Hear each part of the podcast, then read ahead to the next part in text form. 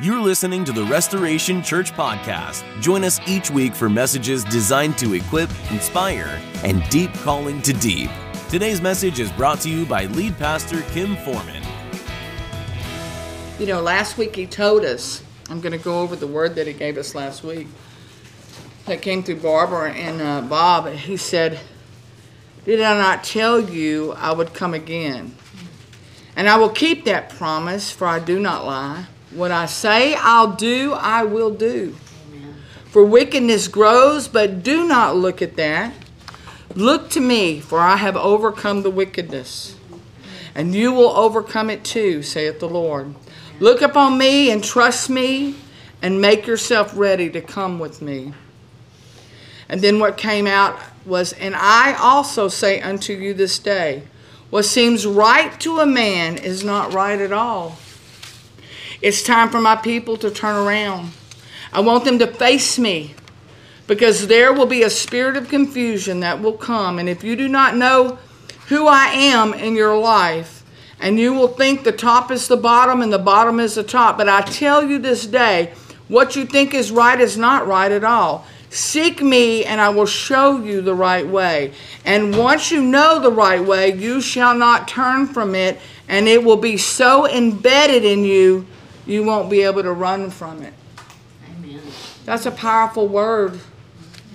And you know, it's very important that we as God's people understand God's laws, God's principles, um, and, and to obey His commandments. And I think this is why God has me teaching on lawlessness along with the spiritual authority. And to understand spiritual authority, to obey spiritual authority will keep you from the snare of the fowler. As a prophetic church, he's leading, he's teaching, he's equipping. He wants us to understand line upon line, precept along precept. You know, I heard this this week. This kind of goes with my message. I've been really uh, just impressed with me and Gloria when she taught on Jonah. It's like we're just running parallel river and what she's teaching. And the name of the message today is the highest form of worship is obedience. Um, that in itself is something for you to get in your spirit. That, again, the highest form of worship is obedience. You know, many times, um, you know, we think about the greatest thing that Jesus did was give his life for us. That's truth. But we have to realize that what he did is he obeyed the Lord. It was the obedience to God to lay down his life. That is spiritual authority really summed up in, in altogether. Um, I wanted to read this. Jeremiah Johnson is one that um, I follow, but he wrote something that really stood out on Facebook, and I thought, oh, this goes with my message somewhat. So, this is what he said. He said, One of the absolute strangest things that I have observed in church circles over the last few years is people who launch themselves into ministry who were never even serving in their local church consistently. Sir, how is God now calling you to plant a church when you have literally sat for years, never served, never sacrificed? The giving records show that you never even tithed or gave any offerings, and the attendance record shows that your commitment was sporadic and all over the place. But now suddenly you are a pastor or you're calling yourself an apostle. And I'm saying this because some of us who are in the prophetic circles are amazed at how many people that we meet that when you start asking them about, okay, so where do you come from? Who are you under? Who have you been associated with? And many of them are lone rangers out there all over the place and never been committed anywhere. And if you understand spiritual authority, that's a question we want to ask. We had a man that showed up a couple of weeks ago, uh, called Bob here one morning, and he said he was an evangelist, and him and his wife were over at the local hotel, and they were going to um, they'd like to come visit when do we do prayer they wanted to come for prayer but they didn't want to actually come to our service and so that was a red flag i mean some of these things and these principles that we have to understand in these last days we need to have understanding because that's one of the things you want to question. Who you connected with? You know, because we're to bloom where we're planted. And all of us know that being underneath leadership, being underneath people, some people that we don't even agree with, what does it do? It works a good work in us. It's a lot of times like John the Baptist, it's the mohair that's rubbing against us. But God causes that to do what? Because again, our gifting can bring us places that our character can't keep us. But submission to authority is very important. He goes on to say, he says, um, ma'am, how are you able to launch an international women's ministry when you were known to operate in the Jezebel spirit at your church for years and you sowed division and gossip locally, but now God has anointed you to go to the nations? This is going on. Young people with a calling to ministry. Now has God now called you into a new season when you were never faithful to your pastor in the old season? You never even served him while he answered his calling, and now you're mad because he's not blessing you and yours. To those who faithfully served in the local church or to a local body of members, submitted, and then stopped and then stepped out when it was your time Jeremiah says, I applaud you. Your patience, your endurance to a process will give you longevity in ministry. See, a lot of ministries that are birthed doing all these great things, but they fizzle out in, in, in a short time. To those who launched yourself into ministry without having a prior history of sacrifice and service to the Lord in ministry, you're headed for a rude awakening.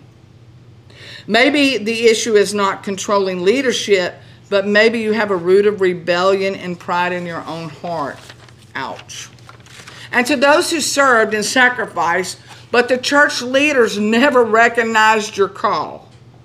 They were either right, and you have to accept that, or they were wrong, and you must heal to make sure you're not doing ministry to prove them or anyone else wrong. Again, I always say it goes back to the motives of the heart. There's a path again that seems right to a man, but may lead to destruction. The greatest thing, again, that Jesus did was obey the Father and go to the cross. I continually find these, like Jeremiah Johnson is describing, that there are many people that are not in submission to authority and they're lone rangers and they're out there, and that is a, a, a snare of the fowler.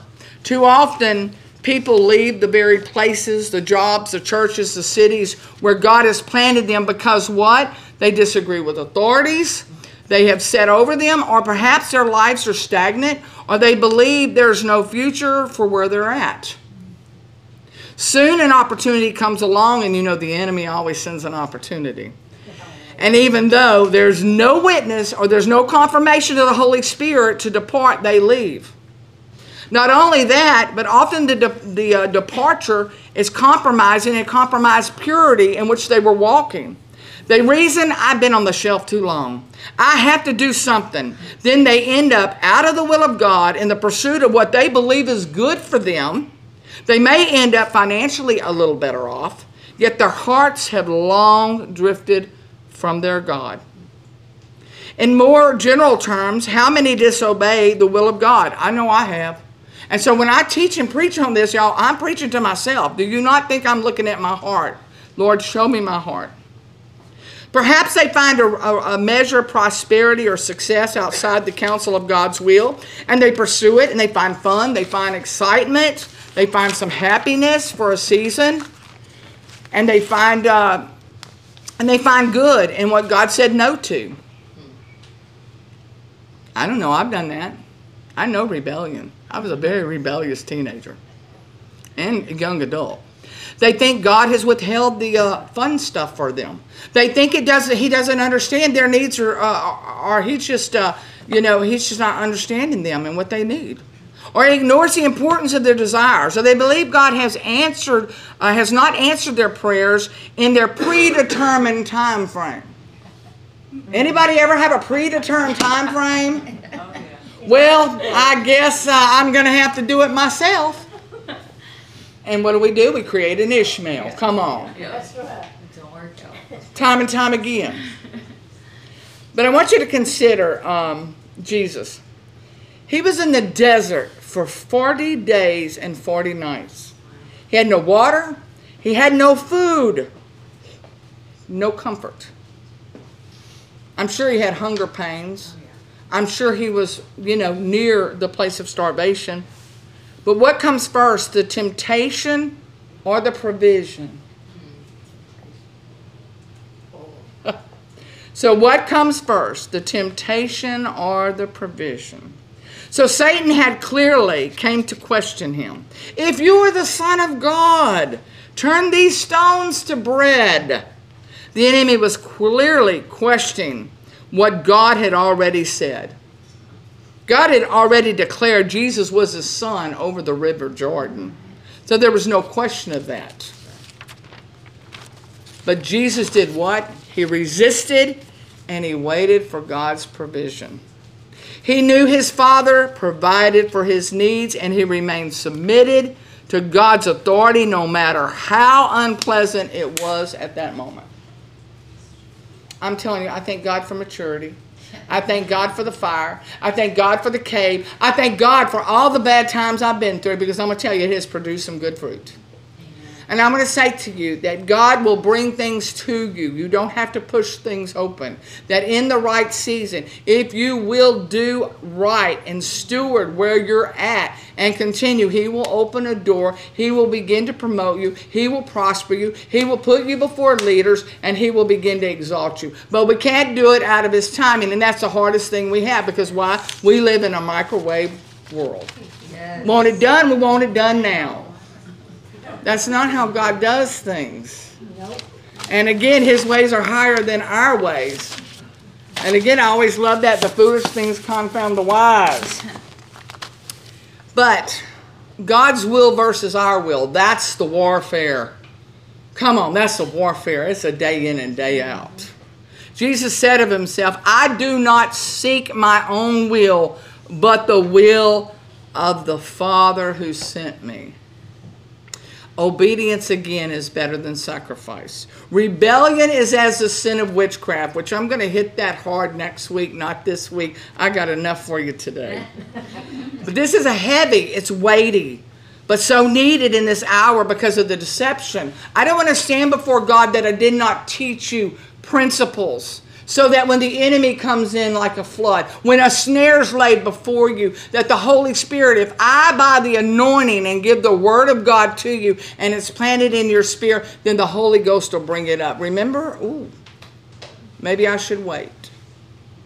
Because it's always, the enemy always comes when you're at a weak place, when you've had enough. I mean, he's a bully. I mean, when you think of Satan, you better think he's a bully. He don't care that you're running on hardly any sleep. You just came out of a sickness. You've just gone through financial destruction. He don't care. That's a time he's going to hit you, and he's going to hit you hard. So, we looked at the parable of the marriage supper week before last with the invited followers where the Lord said, Hey, it's done. Come on. I prepared the supper. Y'all remember that one? But everybody had their own agenda. It was the marriage supper of the Lamb, and God had prepared it, and Jesus was sent to get them. And so, what remember? One was um, he was too busy over his possession, took precedence over his submission. Another, it was business. It was industry, was more important than obeying God. The other decided because his wife and marriage was more important than obeying God. Hello, men. Hello, men. All love women too. Yep. You know, our husbands can be before God. God wants us to do something, and our husbands are our God. And we'll care more about that man or care more about that woman than obeying God. That is serious. It's idolatry. So it wasn't that these three were in adultery or addictions or the big bad sins. We're all, they were all believers, and they all had a seat at the marriage supper of the Lamb. But their personal agendas were put above God. Lawlessness, the condition of being without laws because of ignorance or because you violated it. Simply put, it means to not submit to the law and authority of God, to put your self will above God's will. I brought up what a disservice we practice within the church when we teach new Christians about greasy grace. So we tell them that all they have to do is repeat the simple sinner's prayer and they have a secured place in heaven. That's a lie. It's a lie. Because again, if you are in love with God and you are born again, filled with the Spirit, you're going to serve Him. You're going to obey His commandments. You're going to do what He wants you to do. And to tell them that you can say this sinner's prayer and live like the devil. I, even as a child, my parents they would, you know, talk about God in a way that I just didn't add up to me because they drank, they smoked, they partied, and all you got to do is believe in Jesus, you're going to heaven. But even as a child, there was something that God put in me. This ain't right. This is not right. So again, we have neglected not to put an emphasis on commitment to keep His commandments. This incomplete gospel leads people astray. Again, Jesus said, Those who will be in heaven are those who confess and do the will of God, thus keeping what? The commandments. Remember, thou shalt have no other gods before me. Thou shalt not make unto thee any graven images. Thou shalt not take the name of the Lord thy God in vain. You should see how much we preach that in my house with boys that come in with cussing fool from Istanbul. I'm telling you, I got some cussing going on. And they know that after they've been a short time with you better not use God's name in vain because they see Mama Kim turn over the tables in the temple. yes. Remember the Sabbath day to keep it holy. Honor thy father and thy mother. There's a spiritual authority. So, what's that scripture? So that your days may be long. So, that again is even in the commandments about honor thy mother and father. Thou shalt not kill. Thou shalt not commit adultery. Thou shalt not steal. Thou shalt not bear false witness against thy neighbor. And thou shalt not covet. That's just 10. Just 10.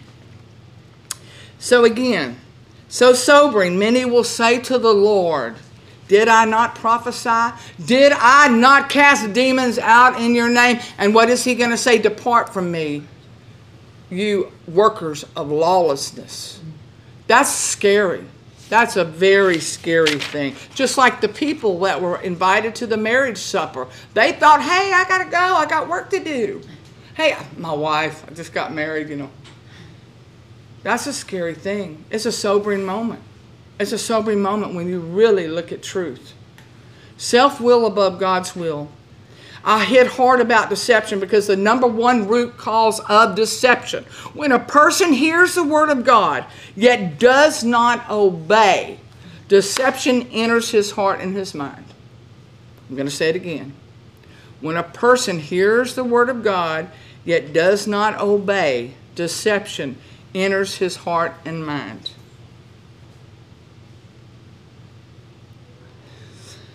And again, what did I say about rebellion? Rebellion is when you make the decision to sin, but you do it and you know there's going to be consequences, but you choose to go ahead and do it because it's worth the consequences. But you know, a lot of times if we go back and we look, hindsight is 2020. How many of us would like to go back and undo some stupid things we did? I mean, all of us, come on, I want to go back and clean up some stuff and I would have chosen. I'm going to tell you, when you disobey or you rebel, it's going to bring you further away from God. It's going to bring you down a road, and of course, you're going to have a testimony, right? Yep. You got to have some war wounds. Hopefully, some medals when you come out and you fall on His mercy, right? So, so this person that's deceived now lives like he's right when he's really wrong. And again, what did I say in the beginning? There is a road that seems right but it does what? It leads to destruction. The number one root cause for deception is disobedience to divine authority. Think about that. Again, mother and father. I want to tell you, it's important. If you have a history of being disrespectful and not honoring, God gave you that mother and father. He didn't have to place you in that woman's womb. And again, I work with foster children. Who knows better? I know the things they've been through. And they are angry at God.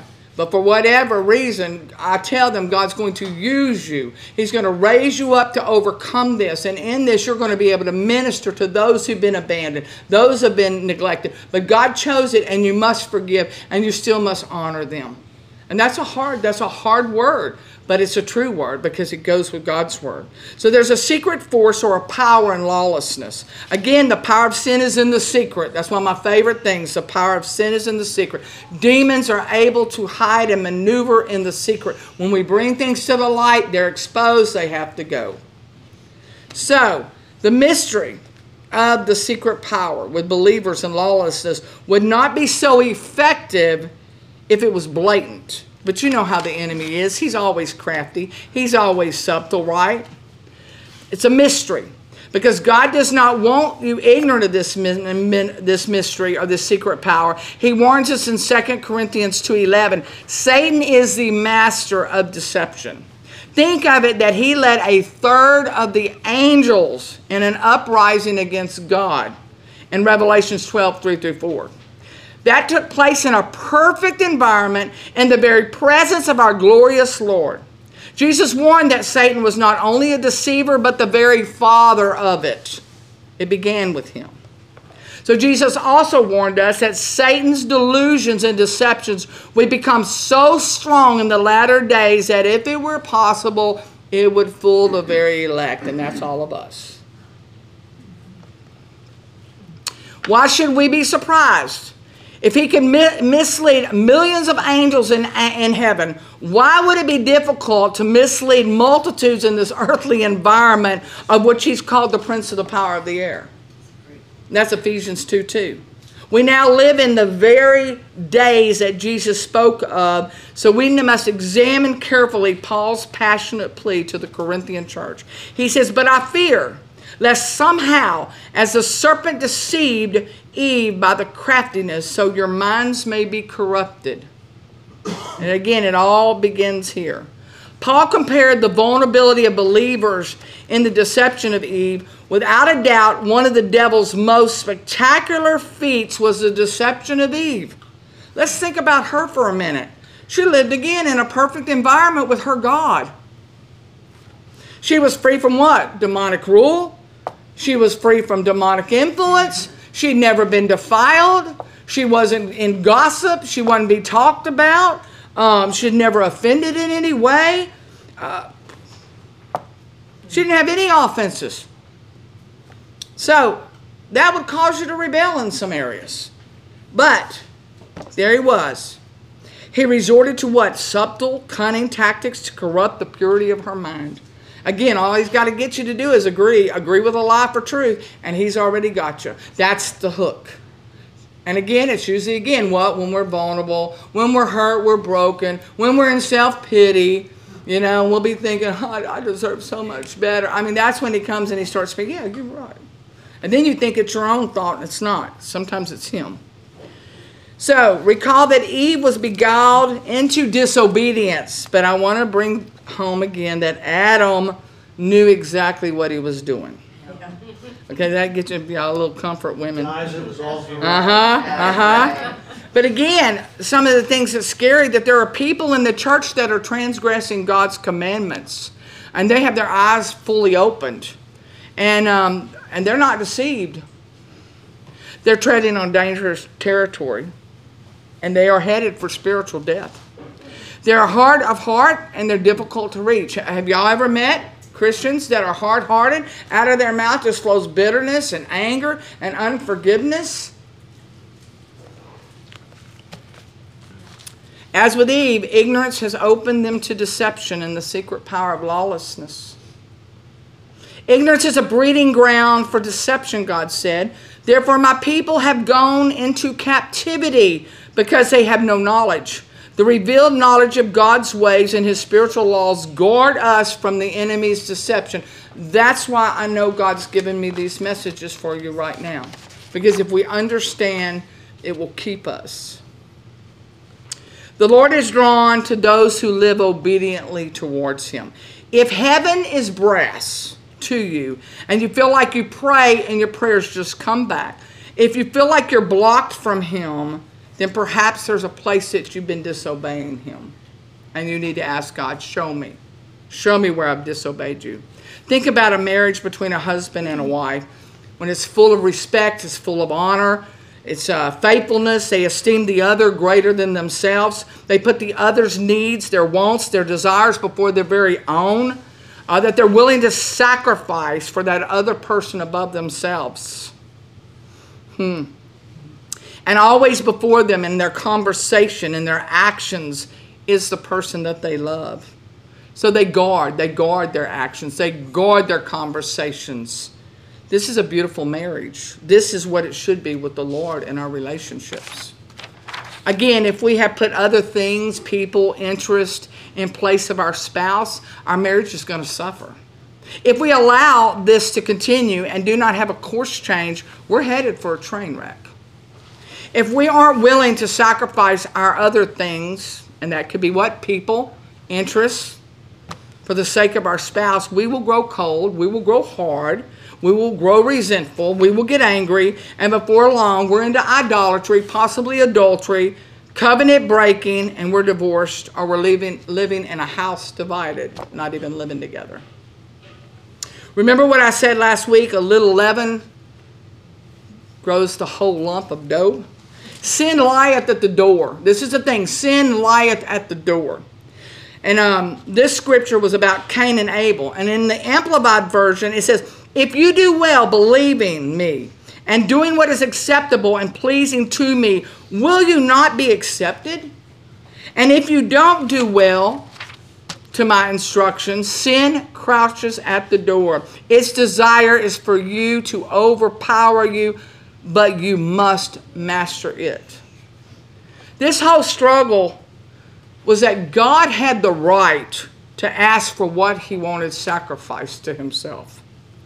And he chose, you know, Abel's sacrifice.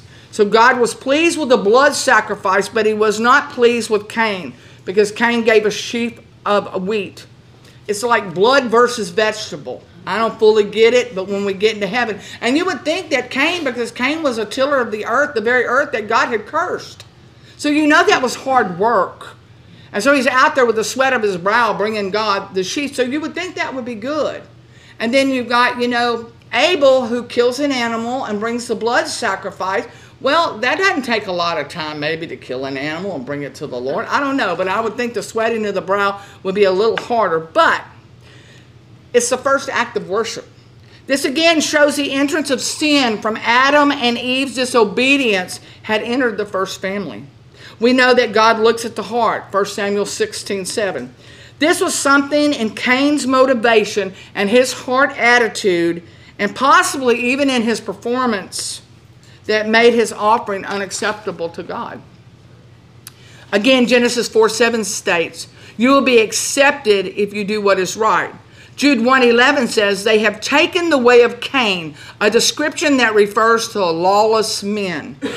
Cain disobediently devised his own way of worship. Does not God again, who is to be worshiped, able to choose what is pleasing to him and how he chooses to be worshiped? Cain's offering was acceptable in his own eyes. Cain had perverted God's prescribed form of worship and his heart was not right. He grew jealous of Abel. Then he nursed his wounded pride. Rather than repent of God's rebuke, he should have repented from, from that very moment that he knew he was wrong. What happened? He became angry, he became jealous, and then he murdered his brother. You know, sin is progressive. Sin is progressive. It starts out one way and it just grows and grows and grows. We need to be quick to repent. Again, the little leaven, and sin crouches at the door. It opened, and the enemy walks right in disobedience, anger, jealousy, then murder. Things could have gone differently if he had sucked it up and repented. I think often, you know, we talk about Solomon, the wisest man, the wisest man in the world. But I want to bring that again because I want you to understand that in Deuteronomy, before Solomon was ever born, there was a statute, a commandment that was written, Deuteronomy 17, 16 through 17, The king must not build upon a large stable of horses for himself or send his people to Egypt to buy horses, for the Lord has told you, you must never return to Egypt. So, what did Solomon do? He went back to Egypt. And not only did he go back to Egypt, he bought 12,000 horsemen who stationed in the chariot cities. He had actual chariot cities. And it says that he made silver as common in, in Jerusalem as rocks and stones. And he made cedar as plentiful as the sycamore. And Solomon's import of horses was from Egypt and Kue at a price. He paid, let's see, he paid 600 shekels of silver for a horse and 150 shekels um, through the king's traders. They were exported. They were exported to the kings of the Hittites, the kings of Syria, and the scripture tells us now King Solomon loved many foreign women. So what happens next? He disobeys that statute, loves them horses. And horses were a form of military power. If you had horses, you had military power. God said, don't go back to Egypt. Oh, maybe God didn't mean that. Come on, haven't y'all thought, oh, maybe that's for another time. Maybe he didn't quite mean that. I have twisted, I have twisted some things. If I just obeyed, if I just listened. So what happens is, okay, so next, you know, he's got the horses from Egypt. Well, hey, Pharaoh's daughter looks pretty good. And so he marries. And we all know about soul ties. So, what do we do when we're a person who worships God and we marry? I don't even want to go into those that we marry that God told us not to because they were unequally yoked, da da da da da. So, he marries Pharaoh's daughter. Well, what is Egypt? Egypt is full of idolatry, they worship all kinds of gods. And he gets into a soul tie with her. And before you know it, let's see, then he decides he wants a Moabite woman. And then he wants an Ammonite woman and an Edomite woman. And then he wants a Hittite woman. And so he ends up having all these women. Let's see how many he had. I think he had 700 wives. And then they were all princesses. And then he had 300 concubines. And what happened in the Bible says, and his heart turned away from his God. So again, we believe he knew and was probably instructed by the priest don't buy those horses, don't go to Egypt. Again, he was the wisest man in the world. So why wouldn't he know that? But somehow, human reasoning above the throne of God, like I said a couple of weeks ago, human reasoning, I want to tell you, that's where the enemy, the playing ground with Eve, our playing ground is right here. That's true. So again, so if you were friends with Cain and Abel and did not know the full story, you would probably be baffled. How could a man who so loved the Lord end up a murderer? And even Solomon building altars of idolatry to false gods. That was witchcraft. Again, what did he do? He rebelled before you know it. He is erecting idol worship and going over into witchcraft. So, how could this be? Because he did what? He opened the door of his soul to the law of sin and disobedience. So, you know that saying that says, give an inch and they'll take a mile? Yes. Could that be what that pertains to? Very well could be. It perfectly described the law of disobedience. If you open your life to it just a little, it's like a crack in a dam. The force of the water eventually breaks through like a flood. Haven't you seen those who start out on fire for the things of God? They're active in the church and they're witnessing about Jesus to others. They are like Cain, who started out diligently, but in the course of time, the situations that rise and it exposes areas of their self will still within them. How many people have we counseled that are in the bed of fornication, have moved their boyfriend in or their girlfriend in, and you tell them, hey, you got to stop that. You got to move them out. If you want to go the way of the Lord, before you know it, they've hung up on you and they're no longer coming to you and they. Again, what was what was the throne of their heart? Self-will. It could be, as with Cain, by the way of God's direct authority or by the way of delegated authority. Either way, it always seems to deal with authority and disobedience. As they refused to submit their will and persisted in their own way, it's only a matter of time before lawlessness floods their lives. It may not manifest as murder, but it will manifest in some form. Perhaps it's in greed. Perhaps it's in anger. Perhaps it's in uh, unforgiveness, or it's in strife, or bitterness, or gossip, uh, sexual sin, or other forms of bondage that grip the flesh. Often in this deceived and offended state, they imagine they are right with God and all other authorities are extreme, they're legalistic, or they're just out of touch or out of date. That's the Old Testament. God don't really mean that. Human reasoning again against the throne of God. Like Cain, when they rebel against God's direct authority, they minimize God's authority and the power to a more manageable level, and they become irreverent. They're growing away from God. And they profess his lordship, but in reality, they serve a Jesus fashioned after their own image. Oh without being conscious of it. And their hearts have elevated reasoning, again, against above the throne and the authority of God. And either way, they're blinded to the truth condition by the deceptions of their own heart. This is why I continually tell you our hearts are invariably wicked, and who can know them? He's the only one. And that's why it's so important to stay before Him so He can show us our heart. That's why we have to celebrate that we're a prophetic church uh, that we're spirit led because, again, human reasonings all around us is within us. And we got to hear from God. We've got to hear. So if you had told Cain when he was a young man, still tenderhearted with God, one day you're going to murder your brother, what do you think he would have said? No way. No way. No way. Oh, And yet later he opened himself up to lawlessness and committed what was unthinkable to him when he was in God. We will all stand before God one day, and we will be judged for lawlessness. Many, like Cain in the beginning, could have never ever guessed that they would end up in such a destination. I wonder how many people are backslidden, how many people are in prison, and they're wondering, how did I drift so far from God? It all begins in disobedience. The truth is, they did not love and embrace truth of being obedient, to stay tender, uh, stay under cover, stay under authority. Only one hope we have is in the mercy of God to open their eyes and our eyes, that the light of His truth will dispel the dark shroud of deception.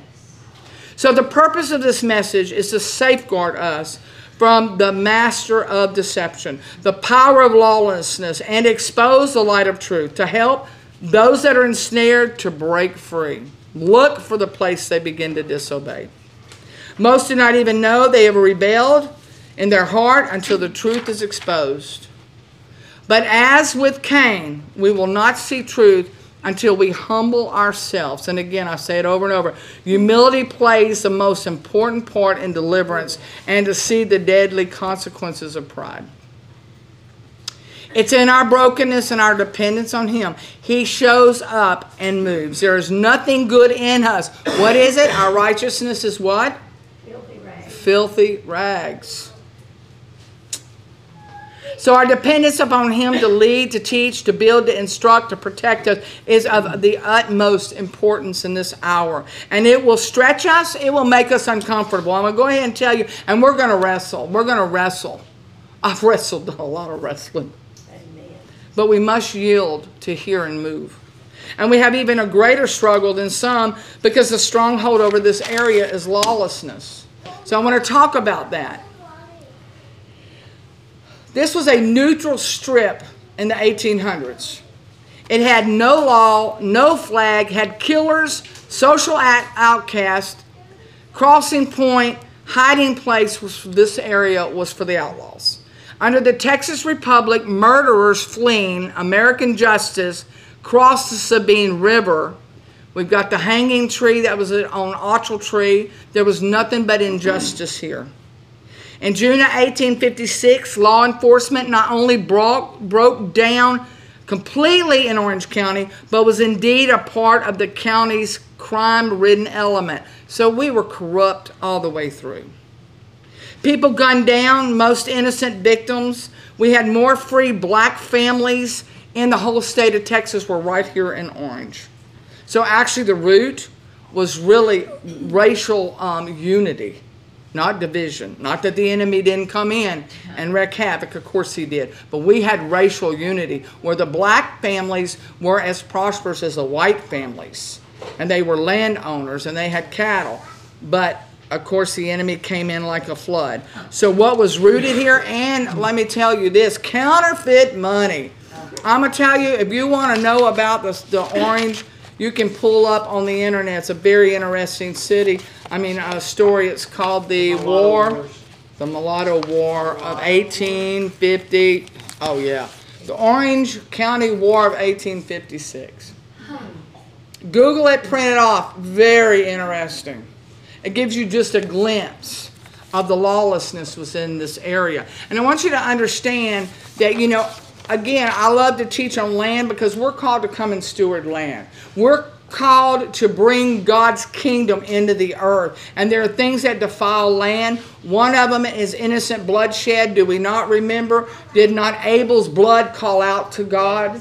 Okay, so blood opens up or gives the enemy legal ground. Innocent bloodshed gives our land to the enemy. Injustice also gives our land to the enemy. So we're in a land filled with lawlessness, but I am here to tell you that we live in the better way. We live in the better day because you have many people who laid down their life for this area who have had teams of intercessors, shed many a tears in prayer, and have done the root work, have gone to those places where there have been hanging, where there's been abortion clinics, where there's been death and injustice, and prayed over the land and repented to, uh, over the land and brought the land back to the way God had brought it. So we are all waiting for revival for Orange County. And we have many great words that have been spoken. But what's the opposite of the lawlessness? The opposite of the lawlessness is a place of obedience, a place where we esteem God. It's a fruitful land, it's one that obeys God and loves God. So no wonder the enemy has come in and created lawlessness because what does he do? He comes in to pervert, he comes to keep what God had brought into this land. For we're like Abraham. We are a generational gifting, and our land is really a fruitful land. I know we haven't seen it, but it's yet to come. And I think that's why Dorothy had the dream of the glory of God being right here, but we had to make a choice. We had to make a choice to sacrifice that we couldn't just we we couldn't just walk into the fire. We had to make the choice to walk into the fire.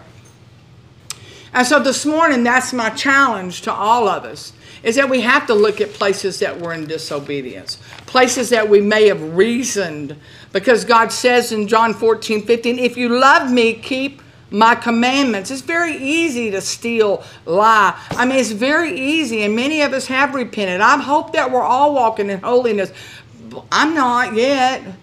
I mean, you know, our thoughts, I'm having to hold my thoughts captive. I don't know about you people kind of cut you off and, and, you know take your parking space. You know it's in those private places you really know what's happening here. Like lord okay i'm gonna put the basket back where it goes.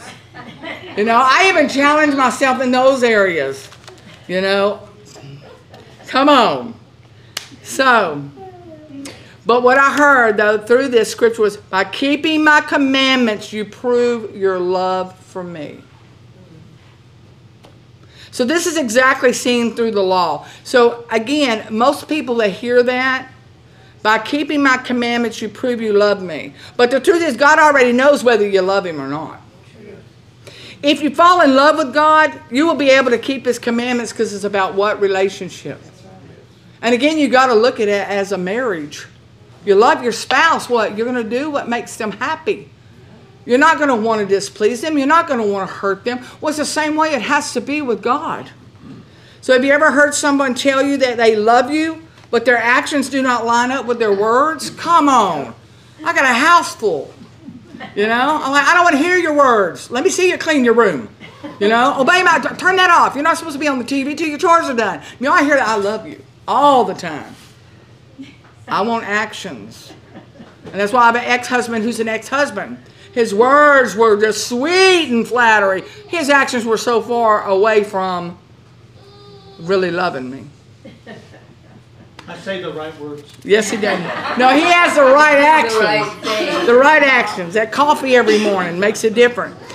Words are just meaningless, vaporous. They have no substance. Again, what's our favorite? Actions speak louder than words. So, do you remember when you first fell in love? Come on. You do whatever, yeah, but you're still in love, right? You're so full of baloney. I'm telling y'all all the time he was a salesman, you know, before we married. You do whatever you could to spend every moment with the one that you love. You're willing to do whatever to please him. It was joy to even do it. It didn't matter if it was a sacrifice, you loved him so much you had to do it. This is what Jesus is saying out of an intense love for him. We take delight in fulfilling his desire. When we look at King David, and I'm going to close with this. Uh, when we look at King David, he was a man of great passion. I found that David, the son of Jesse, a man after my own heart, who will do all my will. He delighted in God's commands. He did not see them as a restraint, but as a bond of his relationship with God. Psalms 119, 47 says, I will delight myself in your commandments, which I love, your testimonies also are my delight and my counsel. Love produces genuine repentance. I'm going to say that again. Love produces genuine repentance. We got people that want to do renunciations all the time. They just want to go recite it, but they're not going to change their actions. And they just want to wave a magical wand and they want to say these things and it's done. No, sir, it has to happen here. Because God, what does God look at? Our heart. Our words can say things, but our heart can be far from God. We can recite anything and not mean it. But again, love produces. So we also remember there was a dark time in David's life. Come on. I mean, don't we, as much as God loved David and David loved God, do we not think about Bathsheba on the roof? Do we not see, think about him killing, you know, the, the husband? That was an awesome man. He was an awesome man in his army. And he murdered him. But I want you to know that David's love for God caused him to repent quickly and return when prophet Nathan came to him and corrected him. And that's in 2 Samuel 12 15. He says, I have sinned against the Lord. Both Saul and David confessed they had sinned.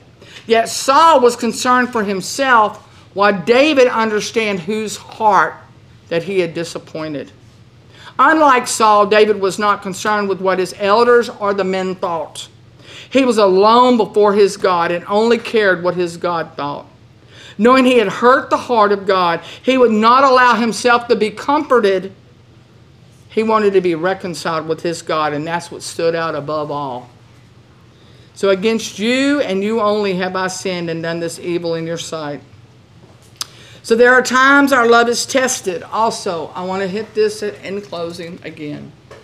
Our love can be tested also when he withdraws his presence from us. Again, he'll never leave us nor will he forsake us. But there are times when he seems far away. And when he does that, we are being tested. What are we being tested in? We're being tested when his presence isn't there. Are we going to stay the course? Are we going to erect a golden calf like the Israelites did? And that's what we're being tested in. So sometimes when you're not feeling the Lord, He's watching. Are you going to be the bride that gets out of the bed and says, Where's my bridegroom? I can't feel him. Or God, what have I done? How have I sinned? How have I hurt you? Where have I missed you, God? Are you going to be that passionate bride looking for the bridegroom? Are you going to go shopping? or gambling or get into sexual sin? Or are you going to go into the land of disobedience or are you going to erect a golden calf? So, in those times when your God is quiet, He's watching because He'll never leave you nor will He forsake you. But He's testing you. Do you love me? Will you stay the course when you don't hear me or you don't feel me? Will you stay and will you worship? Will you still be in my word? Are you going to go off whoring after other gods and disobedience? So I'm going to play a song to end. And during that time is a time for you to evaluate your heart. If there's a place that you feel like you've been in disobedience, if there's a place where you think you put your will above God, if you created an Ishmael, we don't we remember even in David with what he did. And yes, he lost a baby. He lost a baby with Bathsheba, and he went through a really tough time. But did not God give him Solomon? So God is a merciful God, even in our mess ups. He can still make the crooked places straight. He can still raise up those valleys and lower those mountains because He's a merciful God. So I challenge you today if there are places that you're wayward with Him, if there are places that you have done evil and it needs to be corrected. Today is the day because, again, God's wanting a people that love Him. And again, what's our heart cry? Lord, don't let me be deceived. Let me be obedient. Let me hear and move. Let me not reason and put human reasoning before your throne. Let me just obey and do. So that what? Our life will be good and protection and a hedge will be around us. And we will prosper. And when He comes, we'll be ready in the name of Jesus. Thank you for listening to the Restoration Church podcast. If you would like to watch our message live or looking for more information about our church, visit us. Follow us on Facebook, Restoration Church.